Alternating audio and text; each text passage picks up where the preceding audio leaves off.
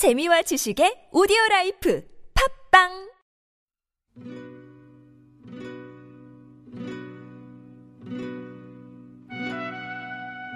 시공 초월 세대 공감 생활 속 알쏭달쏭한 건강 정보를 찾아보는 초미니 가족 드라마 한 번 더 오케이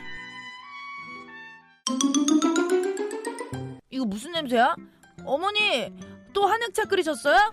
아예 하도 머리가 지끈거리고 해서 손목도 시큰거리고 이러다가 풍 오는 게 아닌가 몰라. 아유 아무리 뒷산에서 따온 약초지만 검증도 안 해보고 이렇게 차로 우려도 돼요? 아이 뭔 소리야. 내가 이날일 때까지 이 만병초로 끓인 차로 자식들을 졸졸 키운 사람이야.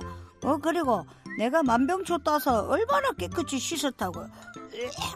에이 어머니 이거 봐요 이러다 큰일 나시겠어요 여기서 잠깐 저는 잘못된 건강 상식을 바로잡는 오케이 코치예요 1만 가지 병을 고친다는 만병초를 잘못 복용하면 오히려 병을 얻을 수도 있어요 만병초는 진달래과로 천상초, 만년초 등으로 불리는 식물인데요 식물, 식품 의약품 안전처는요 최근 민간요법에 따라서 약용으로 쓰이는 만병초에 대해서 경고를 했어요 에헤 이게 무슨 소리고. 내가 만병초 어차로 당뇨와 신경통을 내가 싹 치료한 사람이야. 인터넷 등에서 고혈압, 저혈압, 신경통, 당뇨 등 만병에 효과가 있다는 입소문이 퍼졌는데요.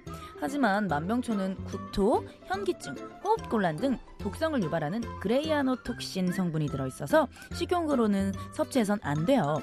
식약처는 만병초 복용 후 부작용을 나타내는 사례가 있어서 독성 검사를 했는데요. 그 결과 끓인 물에서 그레이아노톡신이 1.184에서 20.2 만큼이 검출됐어요. 또한 만병초를 끓인 물 1.5리터씩을 20일 동안 섭취하면 중독된다는 연구도 나왔다고 합니다. 아이 목이 빳빳하니 풍이 올 것 같은데 한 사발 들이키면 개운하겠더만.